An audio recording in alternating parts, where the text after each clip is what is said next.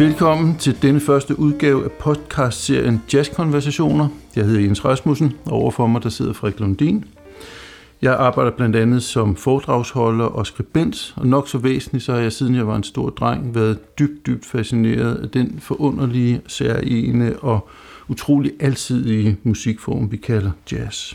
Og hvis der mod forventning skulle være en enkelt lytter, der ikke kender dig, Frederik, så kan jeg fortælle, at du ikke blot er en af landets førende saxofonister. Du er også komponist, arrangør og orkesterleder. Du har stået i spidsen for adskillige ensembler gennem årene, og du har spillet med næsten ubegribeligt mange både danske og udenlandske jazznavne. Og så ved jeg jo, at du også har været meget passioneret optaget af ikke bare den nutidige jazz, og den du selv har været med til at spille og udfolde, men også øh, været fascineret af, af jazzens historie og jazzens udvikling, siden du var dreng. Og jeg tror, jeg kan sige for mig, hvis jeg tilføjer, at du har dyrket jazzen med en om muligt endnu mere nørdet tilgang, end jeg selv har. Konceptet i vores øh, jazzkonversationer, som vi jo altså begynder øh, i dag, er, at vi hver gang lytter til og taler om to plader, som vi mener, der er særlig grund til at fordybe sig i. Det vil ofte være egentlige jazzhistoriske milepæle, der har været innovative eller nyskabende, og som dermed har haft betydning for jazzens udvikling. Det kan også være plader, som er særligt karakteristiske for væsentlige tendenser i jazzens historie. Men det kan også være plader, der er lidt mindre kendte, men som vi af den ene eller den anden grund mener fortjener en særlig opmærksomhed. Det vil altid være plader, som vi begge to synes er interessante. Det vil ofte være plader, som vi begge to synes er fremragende, og indimellem så vil det også være nogen, som vi har lidt forskellige følelser for. I denne første sæson, der vil vi gribe det an på den måde, at vi hver gang taler om to plader, der er optaget nogenlunde samtidig, og så går vi ellers kronologisk frem, afsnit for afsnit. De første albums, vi taler om, og det bliver her om et øjeblik, de er fra slutningen af 1950'erne, og de sidste, vi kommer til at tale om i den her sæson, de er fra slutningen af 70'erne. Så i løbet af de kommende otte afsnit, der vil vi således skitsere konturen i nogle af de strømninger, der har tegnet jazzens udvikling fra anden halvdel af 50'erne, op gennem 60'erne og op i slutningen af 70'erne. Og så skal jeg huske at sige til jer lytter, vi sidder i hjertet af København. Vi sidder faktisk i Frederiks øvelokale. Så hvis I i baggrunden kan høre noget, der kunne lyde som den pulserende storby, ja, så er det sandsynligvis den pulserende storby, I kan høre. Nå, men vi skal i gang. I dag der skal det handle om to plader, der begge er meget berømte. Begge har solgt virkelig godt. Den ene er optaget i 1957, den anden er optaget i 1958. Og så er de hver for sig meget illustrative for de to stilistiske strømninger i 1950'erne, man kender som henholdsvis cool jazz og hard bop. Den ene er pladen Miles Ahead med trompetisten Miles Davis og ikke mindst pianisten og arrangøren Gil Evans og hans orkester – den anden er Moaning med tromslæren Art Blakey og hans Jazz Messengers. Så Frederik, vil du fortælle lytteren lidt om vores første album? Det kan du tro, jeg vil. Miles Ahead var det første egentlige album, som Gil Evans og Miles Davis samarbejdede om. Allerede øh, i slut 40'erne arbejdede de sammen om øh, den musik, som øh, flere år senere blev udgivet som det øh, epokegørende album Birth of the Cool, hvor øh, Gil Evans har øh, arrangeret to af, af de numre, der bliver spillet der. Så holdt de kontakten, men, men gjorde vist ikke andet end at være gode venner. Og så øh, besluttede de der midt i 50'erne, at øh, de kunne tænke sig at lave med det her album. Og arbejdet har jeg læst mig til et års tid på at finde ud af, hvad der skulle være på den, og hvordan øh, det skulle være, og i hele taget, øh, kunne man sige, kuratere øh, musikken. Øh, det, de var meget omhyggelige med udvalget, og med måden, det ligesom blev placeret på albummet på. Man kan sige, at øh, netop den her kuratering af albummet gør, at det i den grad svarer til vores øh, definition på et album, øh, som er, at øh, det er et, et samlet værk. Det er ikke en tilfældig samling af kompositioner, men øh, at det er tænkt fra start til slut, og det skal opleves i den rækkefølge, det nålen ligesom glider gennem øh, rillerne i vinylen på. Præcis. Så øhm, øhm, without further ado, uh, tror jeg, vi skal høre første nummer på albummet, ja. som er Johnny Carisis Springville.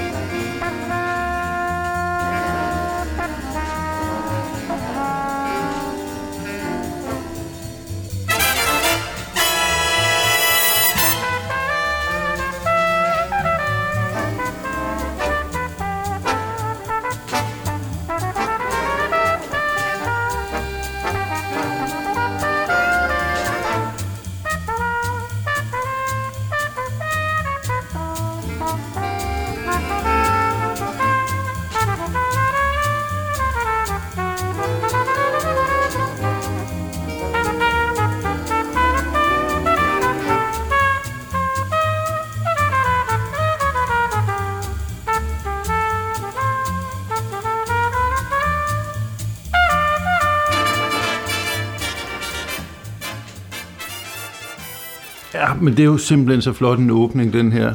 Miles har en lille introduktion selv, øh, ellers gennemgående solist, og så har vi den her super sprøde, spændstige, øh, lækre klang. Masser af fremdrift, masser af dynamik, enormt meget variation i klangen. Ikke? Det, er virkelig, øh, det er virkelig lækkert og en flot måde at, at lægge ud på, synes jeg. Det må man sige, altså. Jeg, jeg, jeg, faktisk utrolig frægt, det har jeg ikke tænkt over før, fordi at, øh, jeg lever i den tid, jeg lever med, med soloimprovisation og sådan noget, men det der med at starte album med, at solisten, altså trompetsolisten her, starter mutters alene, mm. og man tror, man skal høre et øh, øh, stort orkester, fordi det bliver det jo solgt som. Det er så frækt, altså. Ja. Men, øh, og, og, og, som du så også siger, ikke, det er enorme dynamiske skift i noget, som er en optempo friskt mm nummer fra øret fra komponisten Johnny Caricis hånd, han som også leverede materiale til Birth of the Cool. Jeg tror allerede indledningsvis, jeg sagde, at det er typisk for, for cool jazzen, og det er det jo på mange måder. Men altså, det er jo dels i Miles Davis spillestil, som er den her sådan rene, klare, næsten vibratoløse, øh, forholdsvis enkle, med meget melodiøse spillestil. Ja. Øh, og så for eksempel i bass og trommer, som jo har meget fremdrift og fungerer virkelig godt, men som også er forholdsvis anonyme og tilbagetrukne, mm. som er typisk karakteristika for, for meget cool jazz ja. på den her tid. Til gengæld kan man jo så sige, at musikken udtryk langt fra er cool i, i den måde, at det jo er voldsomt ekspressive trompeter. Yes. Altså når de er inde, så øh, bliver der knaldet til, at de spiller jo øh, altså i deres øverste register, første trompetisten der, ikke? det er utrolig højt og svært spilleligt, og jeg hører det noget, man øh, har jeg læst mig til, at de, de kæmpede i den grad med stoffet, ikke? Det var, de fik de bedste studiemusikere til at komme og spille det her, og stadigvæk måtte de øh, øve som besatte mm. gang på gang. Han var ifølge øh, noget, jeg har læst, så, så drev han dem til vanvid, musikerne, ved at give ved at øve øh, passager igen og igen for at få det helt, mm. som han ville have det. Ikke? Han var meget øhm, panitten omkring, at det skulle være præcis, som han havde skrevet det. Og, og interessant karakteristika for, for Gil Evans her, som modsætning til altså for eksempel en Ellington eller en Basie eller en, en uh, Charles Mingus, som jo i meget høj grad skrev musikken til nogle bestemte musikere, mm. som lå så godt for dem som overhovedet muligt. Altså her har vi Gil Evans, som, som ligesom hjemmefra bestemmer, hvordan musikken skal være, og så ja. musikeren simpelthen op sig og, og præsenterer det, han nu engang kræver. Det er en helt anden måde at gå til, til arrangementsarbejdet på. Det må man sige. Jeg tror, jeg skal sige noget om Gil Evans nu til mand, fordi øh, han jo er den ene af de to hovedpersoner på det her album som arrangør. Ikke? Hvor gammel var han på det? Jeg tror, han var i 40'erne, så han ja. er ikke nogen ung debuterende. Han havde været i, i gang, han var født i 1912, den her, det her album indspillet i 57. Øhm, så han var garvet, øh, men det var hans første ligesom markante output, som, som hele verden så, så at sige. Ikke? Man var startet som arrangør og, og, og faktisk også øh, i en vis tilfælde kunstnerisk leder for Claude Thornhills band, som var et halvstort orkester, der spillede i 40'erne, har jeg ret i det? Ja. Øhm, med en lidt anderledes besætning og en anderledes lyd, som øh, netop også foregreb den før omtalte øh, Birth of the Cool lyd, hvor man, hvor man bruger øh, bras og blæser på en lidt anden måde.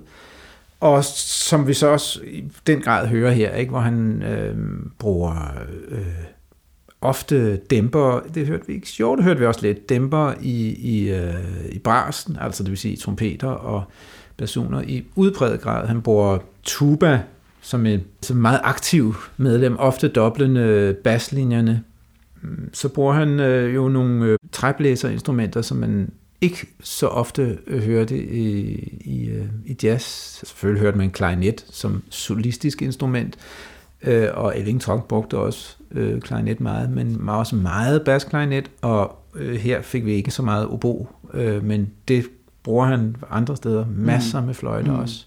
Øh, og kun én saxofonist, øh, vi er jo vant til, når vi hører musik for store orkestre i jazz, så det er big band musik. Det her kan man ikke kalde big band musik i mine øjne. Det er musik for stort orkester. øh, så han har, han har gentænkt ligesom besætningen. Mm. Øh, der er mere bras, end der er træblæs, og den træblæs, der er meget blød og fin, mm.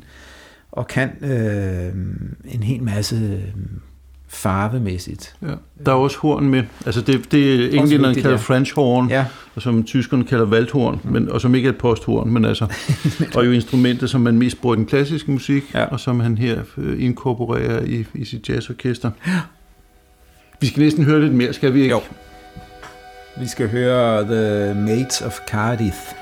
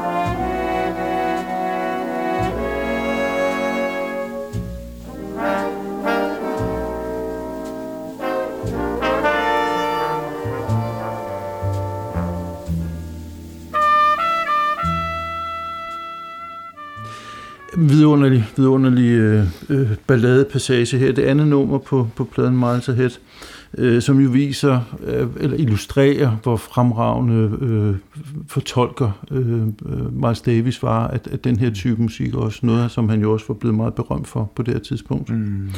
Øh, og der hørte vi tydeligt de her dybe messingblæser tubaen, som du snakkede om. Øh, og jo her ikke kun sammen med, med kontrabassen, men også som separat bassstemme, ja. øh, nogle steder i hvert fald. Øh, og ligesom det første eksempel, men bare med et helt andet følelsesregister, jo en masse variationer i klangen, ja. og altså den her brede, klanglige palet, som Evans arbejder med, det er ja. jo altså simpelthen så delikat og enormt raffineret på samme ja. tid. Det simrer og blinker og lyser i alle mulige farver hele tiden. Ikke? Konstante skift mellem netop det helt dybe mørke, og så de klirrende trompeter i Harmon Mutes, og og, og stemmer, som bevæger sig ud og ind af hinanden, ikke? ting, der hele tiden løber. Det, det, det er, man kan sige meget, det er flydende musik, ikke? Det flyder. Ja. Det, er ikke, det er ikke ligesom noget, der bevæger sig i blokke fra takt til takt, men breder sig hen over øh, takt øh, også, så at sige. Altså han formår at skrive i trioler hen over øh, slagene, hvilket får den effekt, at, at man har netop har en fornemmelse af noget, der flyder og bølger mm. frem for ligesom at marchere frem. Ja, det bliver meget sådan organisk og plastisk. Organisk er ordet, det var jo præcis det, jeg ledte efter. Ja.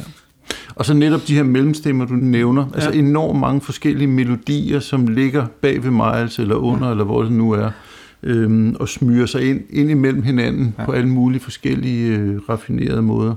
Meget, meget delikat. Det er helt fantastisk. Jeg ved ikke, om vi skal knytte et par ord til, til Miles Davis. Øh, han hører jo trods alt med. Ja. Vi skal lige nævne, at han spiller jo flylhorn her. Det gør han, har han ikke gjort på nogen andre optagelser, så vidt jeg ved. Det, det tror jeg, har han valgt at gøre her. Ja. Og det var en god idé. Mm. Ja. Altså Miles Davis er jo en helt usædvanlig figur i jazzens historie. Han er var enormt karismatisk, og, og der er alle mulige øh, gode og mindre gode historier om ham. Men først og fremmest så er han jo bemærkelsesværdig, fordi han stort set år for år, i hvert fald gennem størstedelen af hans karriere, simpelthen udviklede sig musikalsk. Han gentog næsten aldrig sig selv. Og han gjorde det jo så overbevisende og så øh, markant, at han mange gange i løbet af jazzhistorien har været med til at sætte nye dagsordner for, for musikalske strømninger. Og vi er jo faktisk forholdsvis tidlig i hans karriere her. Altså vi, det er små 10 år efter, han ligesom sådan trådte ind på den store scene. Og allerede her var han jo et ret stort navn. Ja. Han havde nået at spille bebop som stor teenager, tror jeg, med, med Charlie Parker, Dizzy Gillespie og, og, og, og nogle af de store bebop-folk. Og øhm, der kan man måske tænke, at han sådan teknisk set ikke helt var på niveau med de andre, og beboppen ikke lå så optimalt øh, for ham, men, men øh, han bidrog dog med spændende ting. Det vil jeg sige. Jeg synes, det er væsentligt, som vi, vi talte om, inden vi tændte for mikrofonen, at, at, at han jo øh, måske lidt øh, presset af omstændighederne ved ikke at have en helt så fremragende øh, teknik, som samtidig det Gillespie, som jo ligesom var den store... Øh, øh, trompetist øh, inden for genren på det tidspunkt, øh, så fandt han jo sin egne melodiske øh, veje og måde at tolke harmonier på, som var helt unik og hans egen på allerede mm. som så ung. Det synes jeg er, ofte glemmes. Ja, og meget imponerende. Ja. ja. Og så kommer der det her tidlige øh, samarbejde med Gil Evans, som du nævnte indledningsvis, som, ja. som blandt andet fører frem til, eller som først og fremmest fører frem til Birth of the Cool-optagelserne. Så har han en lidt kort periode i starten af 50'erne, der var sådan noget stofmisbrug indenover, og, og sådan en lidt uproduktiv periode, hvad han i øvrigt havde flere af senere hen. Mm. Og så i, i midten af 50'erne etablerer han jo en meget berømt kvintet, som senere bliver udviklet til en sextet, og jo i 59, ret kort tid efter øh, den plade, vi snakker om i dag, i første omgang kulminerer med den plade, der hedder Kind of Blue. Ja. Øh, og ikke mindst med, med saxofonisterne øh, John Coltrane og Cannonball Adderley. Så han var sådan set allerede, eller ikke sådan set, han var allerede et stort navn på det her tidspunkt. Ja. Øh, I parentes lige bemærke, at Kind of Blue jo er muligvis det jazzalbum, alle, uanset om de ved noget om jazz eller ej, kender til. Øh, og, og i hvert fald bør kende til. Helt indløsende, ja, og vist nok også et af de allermest sælgende jazzalbums øh, nogensinde. Ja, vi skal jo have vores øh, næste og sidste eksempel for den her plade. Det bliver nummeret The Duke, som jo er komponeret af pianisten Dave Brubeck, som øh, jeg tror, vi kommer tilbage til ved en senere lejlighed. Ja, vi. Og jeg synes, hele den her plade er fremragende, men lige præcis det her nummer har altid gjort særligt indtryk på mig. Jeg er simpelthen så vild med det. Og det handler blandt andet om, hvordan det er, er arrangeret. Og øhm, det vil vi måske sætte lidt ord på bagefter, men i hvert fald så synes jeg, man bør lægge mærke til øh, dynamikken, altså mhm. forskellen mm-hmm. på de kraftige og de svage passager, kontrasterne mellem dem, og i øvrigt alt det, der dynamisk set ligger imellem. Øh, man kan også nævne det tekniske ord, der hedder en ambitus, som er altså forskellen på den højeste og den dybeste tone. Ja. Nogle af instrumenterne klinger meget højt, nogle, blandt andet tubaen, klinger enormt dybt. Øh, og så et stykke inden, der, der kommer så en af de her altså ubegribeligt velklingende Miles Davis øh, soloer. Ja. Lad os lytte på det. Her kommer The Duke. Ja,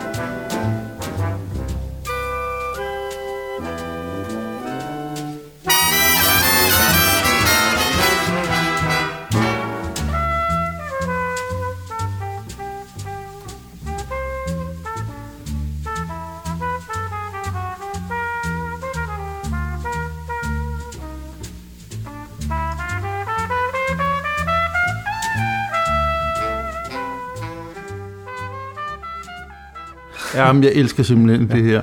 Der, der er jo sådan lidt tilbageholdenhed over mm. det, samtidig med det sprødt og spændstigt. Ja. Og så er der sådan en enorm øh, sådan underfundig øh, tone i den her musik. Ja. Det er, er nærmest... Øh, altså, jeg ville ikke have troet, at jeg skulle øh, forbinde humor med Miles Davis, og det er jo heller ikke ham, der står for humoren her. Men der er noget let humoristisk ja. øh, over det på øh, lige øh, så tøjlet, så det ikke bliver for meget. Det er, det er utrolig fint, altså. Lunefuldt, er måske et ord. Ja, ja, det er også et rigtig godt ord. Og så er der jo det her med orkestrering. Frederik, kan du sætte et par ord på, hvordan de her super delikate klange, de bliver konstrueret? Altså, dels er der jo, øh, kan jeg ikke huske, om du sagde det før, men det er jo på den ene side uhyre øh, enkelt. Og i selve temaet er der ganske få, der spiller, de er to-tre stykker, der spiller temaet sammen. Øh, især er det øh, alten og, og trompeten, ikke? eller flylhorn, som jo er Miles. Og så kommer der en person til, tror jeg, i sidste øh, omgang.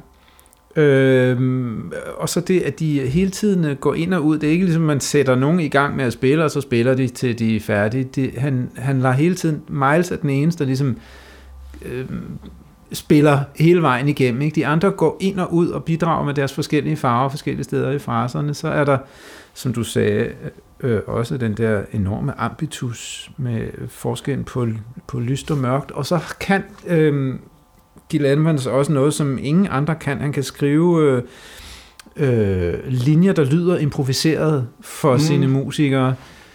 Øh, og det har meget at gøre med, med måden, de er noteret på rent rytmisk, øh, øh, som, som øh, dels den øh, leaden, altså den, der opfattes som melodien, øh, de toner, han vælger, øh, som er, er, er igen, øh, må man bruge ordet organisk, om noget, som lyder som det nærmest er opfundet på stedet, mm øh, som er, er, er virkelig, virkelig svært. Altså det der med at skrive, jeg har prøvet at skrive netop improviserede linjer for større øh, ensembler, og, og det kræver øh, stor omhyggelighed med både med, med det melodiske og med det rytmiske, før det faktisk kommer til at lyde, øh, ikke bare kommer til at lyde dårligere, end hvis man havde improviseret det. Mm. Så bruger han også meget dissonans Mm. Han putter toner ind, som nogle gange decideret ikke hører til i akkorden, og nogle gange bare ligger helt tæt på en halv tone ved siden af en, en væsentlig tone, øh, som gør, at øh, der sker noget med, med, med overtone registret, de overtoner, man hører øh, klinge, som gør, at det hele bliver får en tykkere klang, uden at det bliver massivt ved, at der er mange, der spiller øh, en hel masse toner, men bare, at der er forholdsvis få, der spiller toner, som så kommer til at lyde meget øh, rigere mm. af, af de her dissonanser, der opstår og påvirker øh, overtonespektret i, i klangen. Det er måske også derfor, at jeg hele tiden kommer til at bruge ordet sprødt. Altså ja. de, de her små, øh, skarpe dissonanser, som, som farver, farver øh, klangene. Ja, det er udpræget. Sprødt er et meget øh, passende ord i den her sammenhæng, vil jeg sige. Ja, og så er der jo det her med, at, at øh, altså i modsætning til så mange typiske big band øh, arrangører, som, som ligesom oh, ja. har grupperne hver for sig, altså saxofongruppen over for trompetgruppen, over for personerne, mm. så blander han næsten øh, hele tiden forskellige typer instrumenter ja. på alle mulige forskellige måder. Nemlig. Så nogle messingblæser spiller sammen med nogle træblæser i forskellige ja. kombinationer. Og det betyder ikke, at han ikke også nogle gange lader basunerne lave komp, som lyder som klaver øh, komp, eller trompeteren, der, som vi hører flere gange, jo bryder ud sammen og har en ting, men fordi det er jo ikke, han, han bruger bare alle mulighederne, mm, ligesom, ikke? Yes, er helt, yeah. øh, som noget helt særligt. Ja. Yeah. Og så også når så er der endelig det der med, at han jo også ganske ofte lader øh, instrumenterne spille i deres ydre register, mm. så, så at øh, der er en, en, en øh, historie fra øh, den fremragende øh, big band øh, arrangør og komponist øh, Marie Snyder, Maria Snyder hedder hun, ikke? som er et stort navn nu om dagen. Hun øh, arbejdede jo for ham øh, som hans assistent og, og øh, dels skrev parter ud, men også arrangerede passager i musik, øh, bestillinger han fik i, op i 80'erne, må det have været. Ikke? Øh, fordi han var arbejdet meget langsomt, øh, så han havde brug for noget assistance indimellem.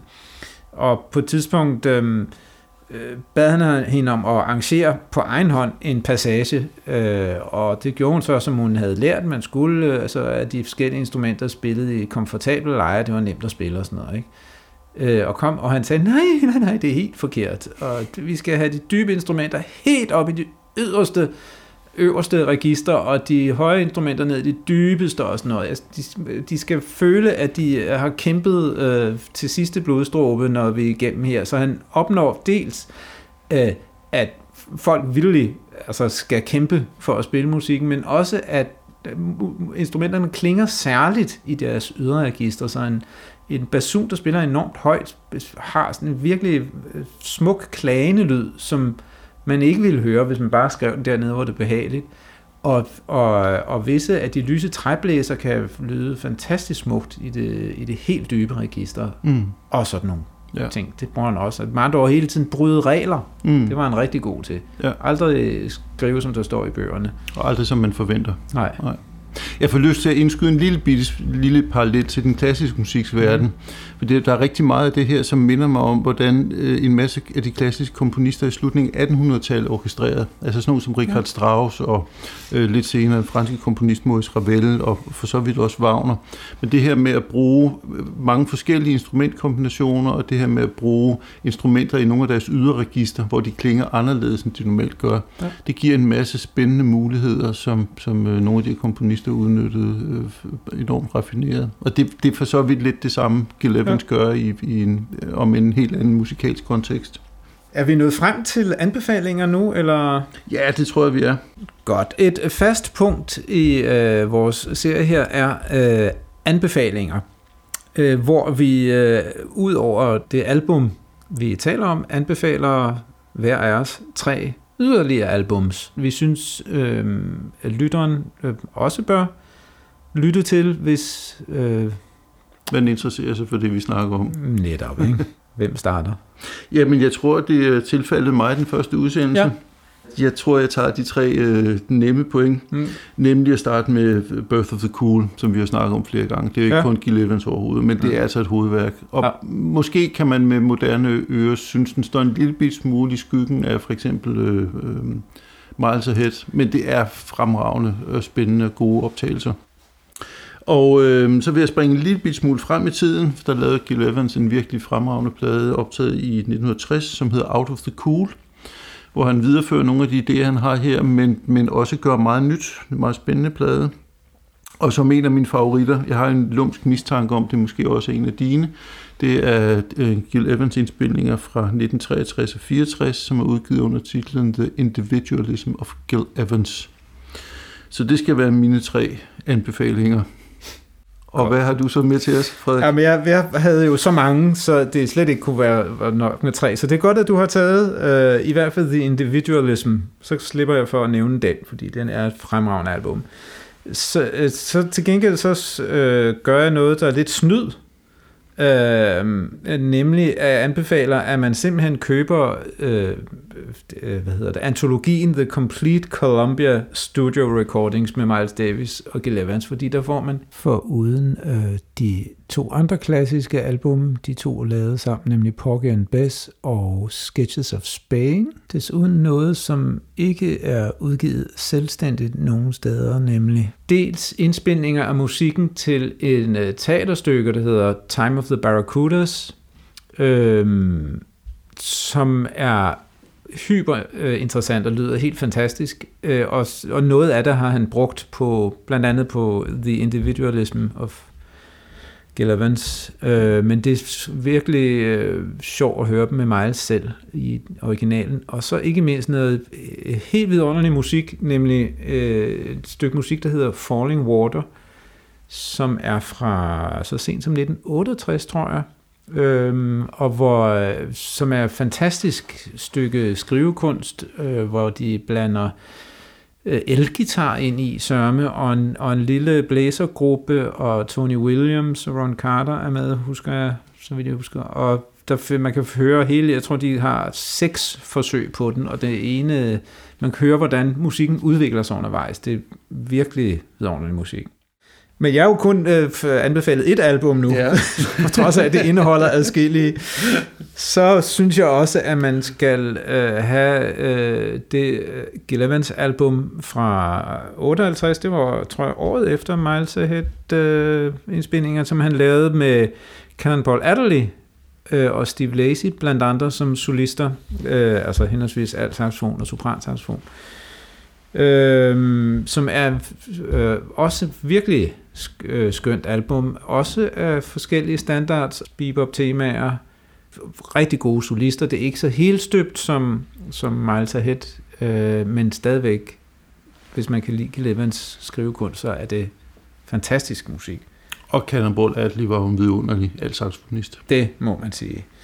Og til sidst, øh, som nummer tre, øh, tænkte jeg, at vi skulle lidt op i tiden, altså op øh, i 70'erne, hvor han øh, også i sit øh, band havde forskellige elektriske øh, instrumenter, keyboards og, og elgitar med til et album, der hedder There Comes a Time, mm-hmm. som er en lille smule, øh, det er ikke så helt støbt, men der er musik på, som øh, har været til meget stor inspiration for undertegnet. Mm-hmm. Øh, måden at, at blande øh, den måde, han kunne arrangere for blæser på, og, og elektriske instrumenter, og ikke mindst den frihed, øh, solisterne har, øh, så, man, så man spiller, som var det en lille gruppe, når der er sol, øh, soloer, og samtidig har man hele det store orkester, øh, kæmpe lyd omkring sig. Spændende. Fantastisk. Hvad, hvad hedder den? There Comes a Time? There Comes a Time. Den kender jeg ikke. Det vil jeg er en, øh, et Tony Williams nummer, som øh, det, Tony Williams først indspillet med sin Lifetime, den, tror den første af de albums, øh, som vi måske berører i en senere podcast. Det, det tror man godt forestille sig. Det er faktisk umagen værd, vil jeg mene. Ja, det var dem. Spændende. Ja, det var vel, øh, hvad vi har om Miles Ahead. Så har vi en skiller. Den skal lytterne der høre. Den kommer her.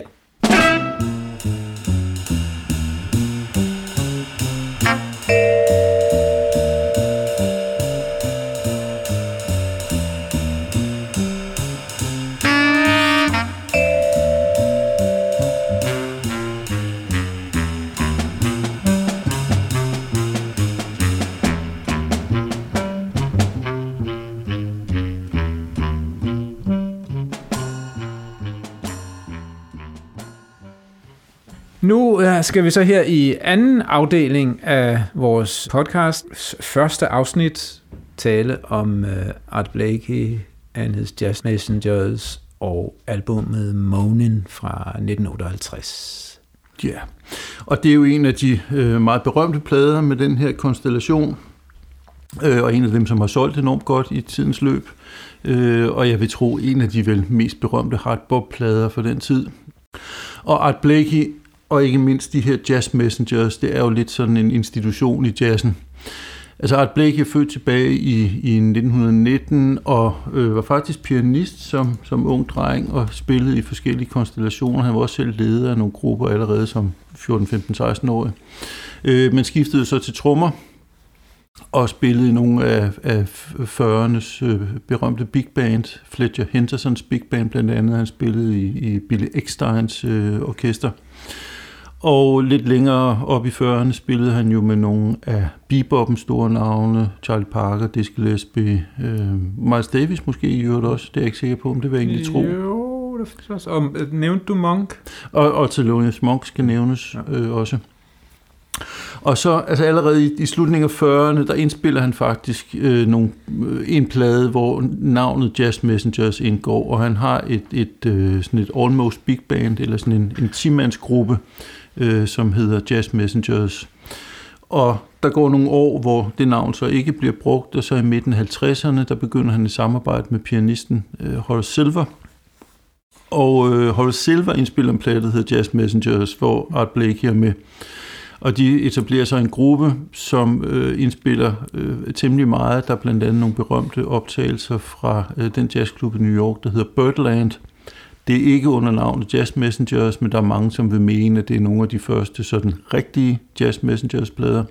Nørderne de skændes meget om, hvornår de rigtige Jazz Messengers begynder. Der er også nogen, der, begynder, der mener, at de begynder lige lidt senere, hvor der er nogle optagelser fra det spilsted, der hedder Café Bohemia.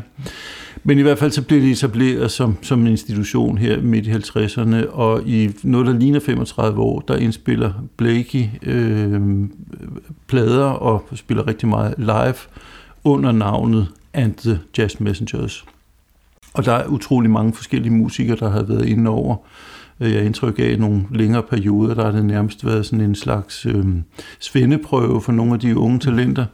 Keith Jarrett spillede der, da han var helt ung. Øh, Lee Morgan og Wayne Shorter spillede der i deres øh, unge år. Øh, Joanne Brakeen har spillet i, i øh, Jazz Messengers og mange andre. Jeg ved ikke, har du nogen navn, der lige dukker op, hvad det angår? Altså man kan sige øh, jo, øh, øh, stort set øh, alle, bortset fra Miles Davis, er de største trompetister siden øh, Lee Morgan, har jo været igennem Freddie Hubbard og Nå ja, Wynton Marsalis, Terence Blanchard i nyere tid. Og, øhm, Bradford Marsalis også, tror jeg. Ja, han var der også, ja. Men det er især trompetisterne, fordi så øh, blev det lidt sløjere med saxofonisterne. De er ikke helt så fremragende øh, efter Wayne Shorter. Øh, men, men altså, rigtig mange af, af, af, øh, af de større blæsersolister har trådt deres øh, barnesko der. Yes.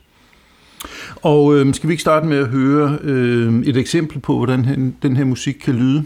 Titelnummeret er virkelig karakteristisk for den her stil, så jeg synes, vi skal begynde med begyndelsen af Moaning fra pladen Moaning. Ja.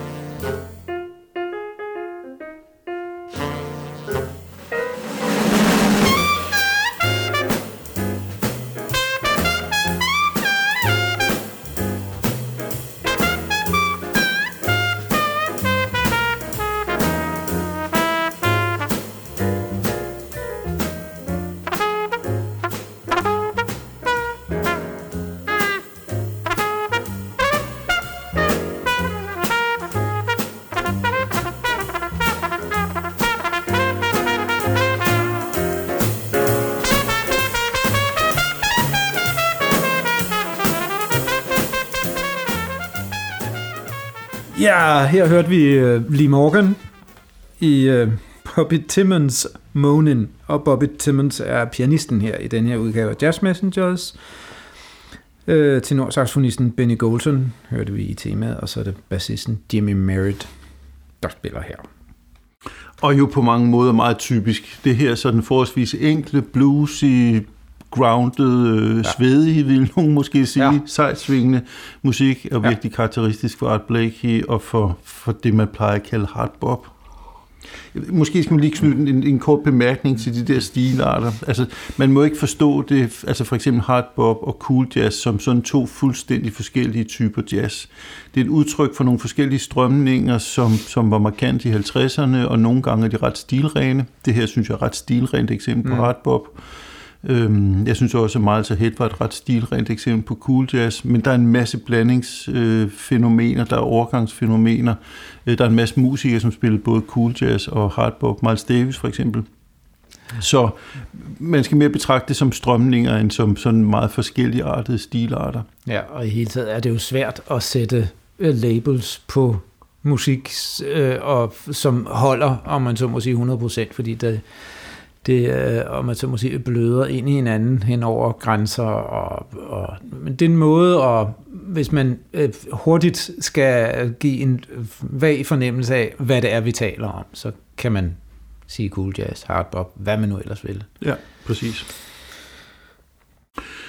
Og jo lige Morgan her, fremragende trompetist, som øh, jeg ved ikke, om hvor kendt han er i dag. Altså han var jo virkelig stor i den her genre, ja. og havde en, en 10-12-14 år eller et eller andet som, som et ret stort navn. Døde meget tragisk i, jeg tror 71, han blev skudt af en ekskæreste på en netklub i et eller andet, ja. et eller andet opgør. Øhm, når han måske trods alt ikke er så berømt i dag, så er det måske fordi han stilistisk var forholdsvis... Øhm, jeg vil ikke sige begrænset, men han var forholdsvis rendyrket sit udtryk. Ja. Altså modsætning til en Freddie Hubbard for eksempel, der er nogenlunde samtidig også et stort navn, så var han, Freddie Hubbard betydeligt mere alsidig og øh, fagnet bredere og stilistisk. Ja, man kan så også sige, at Freddie Hubbard nåede også at få lov til at fagne bredere. Han blev jo simpelthen skudt lige morgen, inden han, inden han blev helt færdig med sin karriere. Uh, men det er rigtigt. Der, de, han, han er mere, um, ja, mere ren bebop, hvis vi nu igen skal sætte et, et label på. Mm. Og virkelig god til det, han var god til. Ja, øhm. fuldstændig formidabelt overskud, ikke? Må man, altså, man, bare, bare det, alle de øh, farver øh, og, og fraseringsmåder, han får frem i instrumentet i de første, hvad, hvad bliver det, 16 takter af sin solo, er formidabelt. Ja skønt og ja. overskudsagtigt og spilleglæde. Og det er altid, øh, synes jeg, utrolig fornøjelse at høre ham spille. Jeg er enig. Virkelig. Og, og jo sjovt at høre ham her lige efter Miles Davis, som jo altså på, på uh, Miles Ahead spiller så rent og klart og enkelt ja. og præcist og melodisk. Så er, er Lee Morgan jo en, som udnytter trompetens muligheder øh, langt mere. Han, han øh, frider og vrænger og, og øh, øh, mere ekvilibristisk, men også sådan mere, øh, øh, hvad skal man sige, har du en god formulering? Nej, jeg, jeg sad faktisk og, fordi du sagde, øh, øh, jeg sad mere og tænkte på Miles og tænkte, at øh, han jo også bruger øh, trompetens mange klangmuligheder, men det er måske ikke så meget på den tid her. Det kom til mere, ja, at han ja. blev øh, Miles Davis langt mere ekspressiv spillet i yderregistrene og øh, lavet øh, mere vrængende lyde og sådan noget, ikke? Ja. Som, som man kan sige, Lee Morgan gør meget brug af her. Ja. Altså jeg tror, jeg sagde tidligere, at Miles Davis udviklede sin musik gennem hele karrieren. Han udviklede også sin spillestil. Nemlig, så ja. Miles Davis kunne ja. lyde på rigtig mange forskellige måder. Det må man sige. Lee Morgan lød of, ofte på den her måde. Til gengæld var han altså vildt god til det. Ja, Oh, øhm, men der er mange af de her sådan karakteristiske vrid og glid og, mm. og, og sådan små øh, bluesy finesser, øh, som er ret øh, typisk for ham. Og så er Jørgen jo enormt ekvilibristisk øh, trompetspil. Men jeg kan godt forstå, synes jeg, øh, at øh, netop når man øh, spiller i en stil, som han gør, som jo kommer ud af en uh, trompetist, der hed Fats Navarro, som vel var samtidig med Gillespie, ikke? men det vil jeg tro, ret uh, døde ret hurtigt af alkoholmisbrug og andet.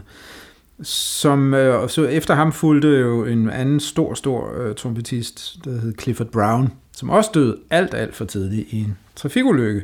Og som Art Blake jo havde spillet sammen med, før han døde, altså Clifford ja. Brown. Og, og, og det der Fats Navarro Clifford Brown der blev jo ligesom en formel for, hvordan man skulle spille moderne trompet, og på en, en, et sprog, som var utrolig klart, både øhm, den måde, man valgte sine toner på, kan man sige, ikke? Men, men også måden, man gjorde det på. Øh, der, der er virkelig mange ting, hvor man kan høre, når man lytter til Lee Morgan, øh, at Clifford Brown, det er Clifford Brown, der gjorde sådan der. Mm. Øhm, og jeg kan godt forstå, at det kan være utrolig svært at øh, frigøre sig fra en, en, øh, et spillestil, der er så utrolig klar. På samme måde som øh, en her af saxofonister efter Coltrane øh, har haft store problemer med ligesom at komme ud af hans øh, skygge, fordi han formulerede ene mand en, mm. en måde at spille instrumentet på, der ligesom var enormt svært at øh, ignorere, hvis man ville spille mere moderne, end der var spillet, spillet før yeah. Coltrane, kan man sige. Ikke? Og vi har også haft øh, talrige i nyere tid saxofonister, der har kæmpet med Breakers og Jan Gabariks indflydelse. Der er noget med de der store forbilleder der, at man lader sig fange ind af det, og så er det svært at bryde ud. Ja. Charlie Parker på Altsax er jo et tidligere Netop, eksempel. ikke? Ja. Hvis man spillede Altsax i, i 50'erne og 60'erne, så var han også en kappe, man, man skulle lægge af sig. Ja. Øhm, eller i hvert fald kunne vælge at prøve at lægge af sig. ja. Det kan være, at vi simpelthen skal høre et øh, eksempel mere. Øhm, vores næste, ja, hvad var det, Are vi har you valgt? real, tror jeg, det var. Are You ja. Real, ja. Og der får vi også nogle af de andre solister Ja. øhm, at høre. Så øhm, lad os tage den. Det gør vi.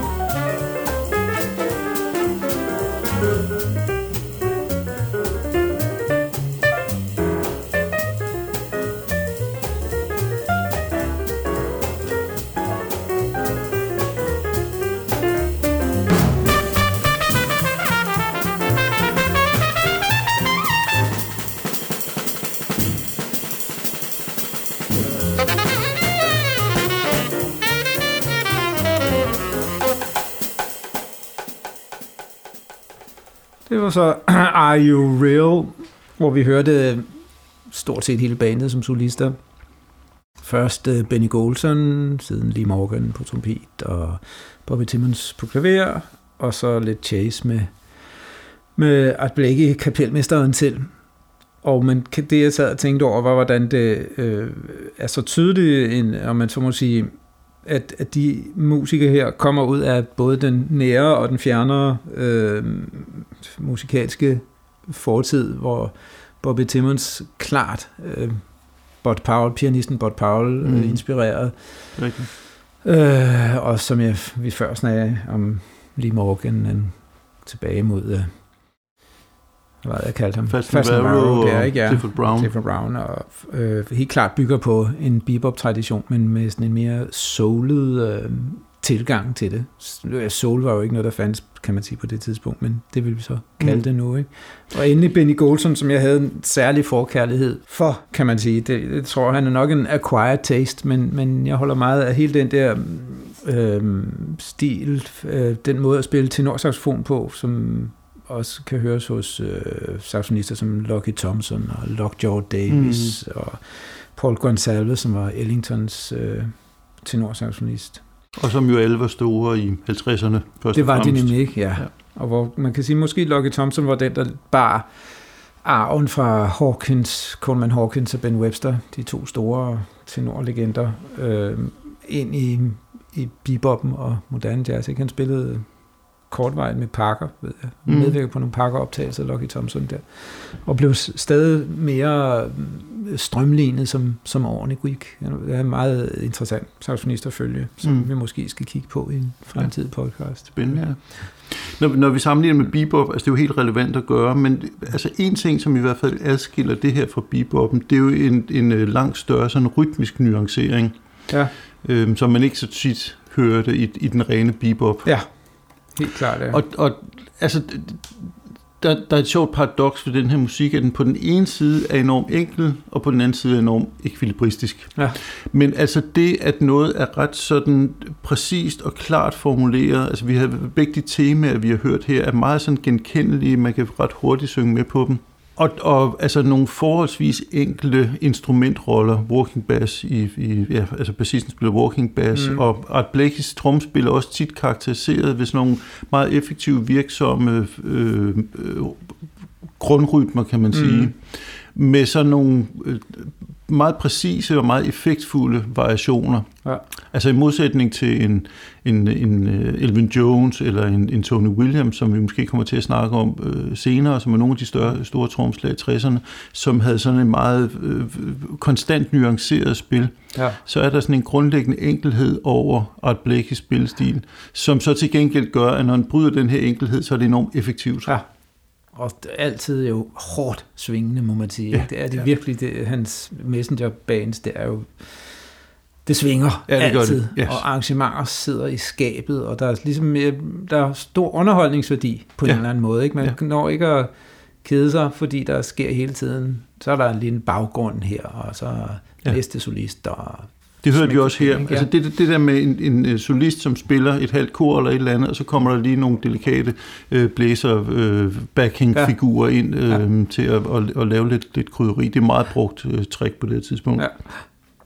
Og jo, altså nogle gange også en lille smule showpræget, det kan man måske synes nogle gange bliver meget, men altså det her med det effektive og det virksomme og det, Øh, altså det er også nogle musikere, der godt kan lide at imponere, får man indtryk af. Ikke? Det tror jeg. Det, det, er ikke, det er ikke sådan øh, de sarte, sårbare nuancer og sådan noget, der bliver udtrykt her. Ikke? Det, det er sådan ret uh, ekspressiv, maskulin musik langt ja. hen ad vejen. Det gør ikke noget, man kan danse til det. Det gør heller ikke noget, nej. Øhm, og sådan helt konkret omkring uh, Art Blakey, jeg ved ikke, om det var lige frem ham, der opfandt det, men altså det her med at have en, en hi-hat, som sådan ret øh, langt frem i lydbilledet markerer 2 og 4, mm. øh, er, er noget, vi meget tit hører ham gøre. Mm. Her der hørte vi også øh, kantslager, som man lægger øh, øh, trommestikken ned på lille tromme, og så spiller på, på øh, det hedder vist rejfen, tror jeg. Kanten på en lille trum, øh, på fireslaget. Øh, mm. Virkelig effektivt trick, som virker så elementært og banalt i dag, men mm. så vist var forholdsvis nyt på det her tidspunkt. Det kan godt være. Der, det skal jeg ikke kunne sige. Og så er i øvrigt en del polyrytmik, når han, når han laver de variationer, han gør. Altså mm. polyrytmik er jo, når, når forskellige rytmiske lag bliver spillet samtidig, så at sige. Mm. Øh, og det, det, der var han en af de første til virkelig at udforske det her. Han var ret inspireret af afrikansk musik. Ja, det skulle jeg lige til at sige. Jeg havde ja. et par studieture til Afrika og, og spillede senere i livet også med en del afrikanske musikere i forskellige mm. sammenhænge. Ja, måske er vi allerede nået til vores tredje eksempel. Det kan vi da godt. Det er jo øh, begyndelsen af nummeret Along Came Betty, og vi er vist enige om, at det er vi mest valgt, fordi vi begge to synes, det er sådan en fed melodi, vi ja. holder af skal siges igen her, Benny Golson har lagt pen til talrige øh, moderne klassikere inden for jazz, øh, og den er en af dem. Den er blevet mm. spillet meget siden og bliver stadigvæk spillet. Ja. Along Came Betty. Ja,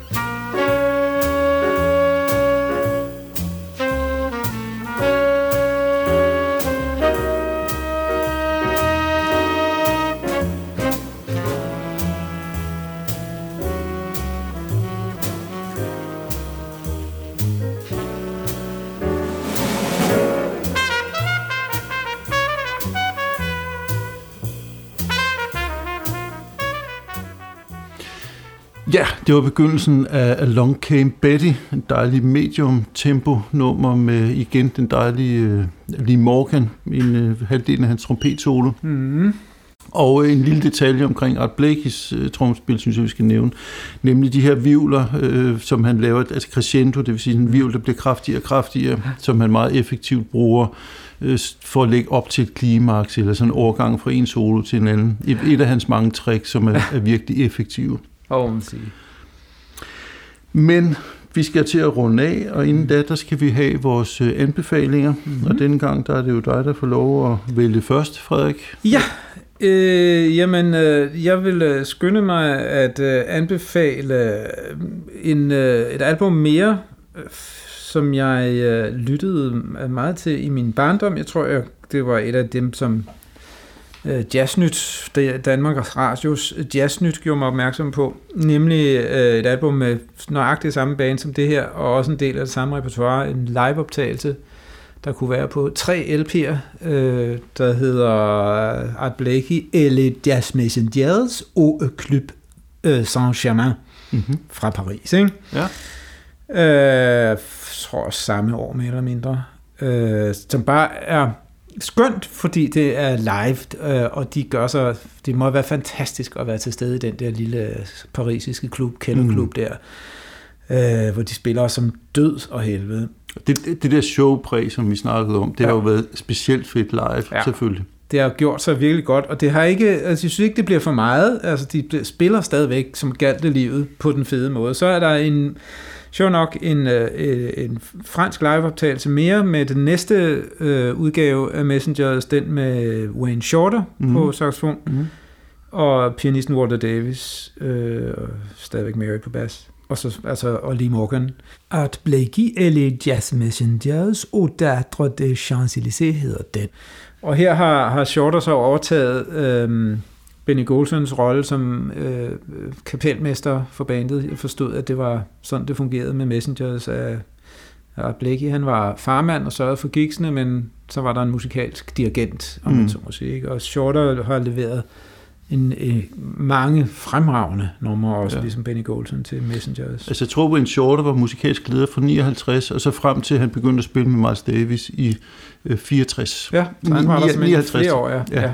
Og der er nemlig så også et, et album, et studiealbum, der hedder Free for All, hvor, hvor Lee Morgan nu er blevet erstattet af, af Freddie Hubbard, og, øh, og der er kommet en bassonist med, Curtis Fuller. Det er rigtigt, ja. Øhm, som er, og der findes mange studiealbum med, med det, det outfit der, hvor er flere er rigtig gode, og det er virkelig gode arrangementer, og, og lækkert med det ekstra horn på, øh, når de spiller ensemble passager. Og igen, flere af bandmedlemmerne leverer numre, men jeg synes at det er Wayne Shorters numre, som er spændende at høre der. Så ja. Han er jo en fantastisk komponist, og jo, ham kommer vi til at tale om senere også, men, men det er sjovt at høre hans, hans første nummer, som stadigvæk forholder sig til den der hardbop-tradition, men mm. helt klart byder på mere også. Ja, jeg er fuldstændig enig. Mm. Øh, og jeg kunne sagtens have anbefalet Free for All, hvis ikke du havde gjort det. øh, men jeg starter med at gå lidt tilbage, og det er også nogle liveoptagelser. Jeg tror faktisk, jeg har nævnt dem allerede, men der er nogle meget berømte, ikoniske liveoptagelser med, med Art Blake and the Jazz Messengers, og den første, det er den, som er udgivet som A Night at Birdland, som er øh, fremragende, og som viser, hvordan de kom afsted, så at sige. Mm. Øh, der er en, der er en lille smule senere, jeg nævnte den også, live at the Café Bohemia, øh, virkelig god liveplade. Og så vil jeg gå et lidt andet spor og fremhæve uh, trompetisten Lee Morgan, som jeg jo synes er mm. en blændende, vidunderlig uh, ja. musiker. Uh, han indspillede forholdsvis mange plader i eget navn op gennem 60'erne, uh, ikke mindst for Blue Note, og en af dem er den, der hedder Sidewinder, ja, uh, hvor der blandt andet var en, et, uh, et, et kæmpe hit, uh, titelnummeret, mm. uh, en såkaldt Boogaloo, som ja. var noget, der blev et stort hit på det her tidspunkt, og som man også kunne danse til, ja. og som gjorde sig godt til, til hardbop-publikummet. Mm. Så det skal være min tredje anbefaling. Og så skal vi jo altså til at runde af denne mm. første udgave af Jazzkonversationer. Vi har lavet en Facebook-side, som vi vil anbefale alle dem, der har lyst til at gå ind og kigge på. Vi lægger forskellige informationer, anbefalinger, og der vil hen ad vejen også blive links til det ene og det andet. og øh, I er meget, meget velkomne til at give besøg med. Ris og ros og kommentarer og overvejelser er meget velkomne. Vi har også show notes, som øh, vi anbefaler, at man øh, konsulterer, hvis man har lyst til det. Vores aller sidste programpunkt, det er jo en lille teaser for de to plader, vi skal snakke om næste gang. Okay. Og øh, Frederik, jeg ved, at du vil sige lidt om, øh, lidt, men ikke for meget, om de plader, vi skal tale om og lytte til næste gang. Øh, det vil jeg. Øh, vi oplyser ikke titlerne nu, fordi at det gør det hele meget mere spændende. vi ved, at I sidder og kan næsten ikke vente til næste afsnit ligger klar. Øh, men det vi skal er at tale om øh, to øh, kvartetalbums, der begge er indspillet øh, et år eller to efter dem, vi nu har talt om. De har begge en øh, altsaxofon i front. De øh, blev begge to, kan man sige, øh, genstand for stor opmærksomhed. Det ene album øh, opnåede at øh, række ud over det traditionelle jazzpublikum. Øh, det andet øh, fik meget stor opmærksomhed internt i, i jazzmiljøet, kan man sige. Hvilket album det drejer sig om, det må I høre i næste afsnit. Så med de ord siger vi tak for i dag fra Jens Rasmussen og Frederik Lundin. thank you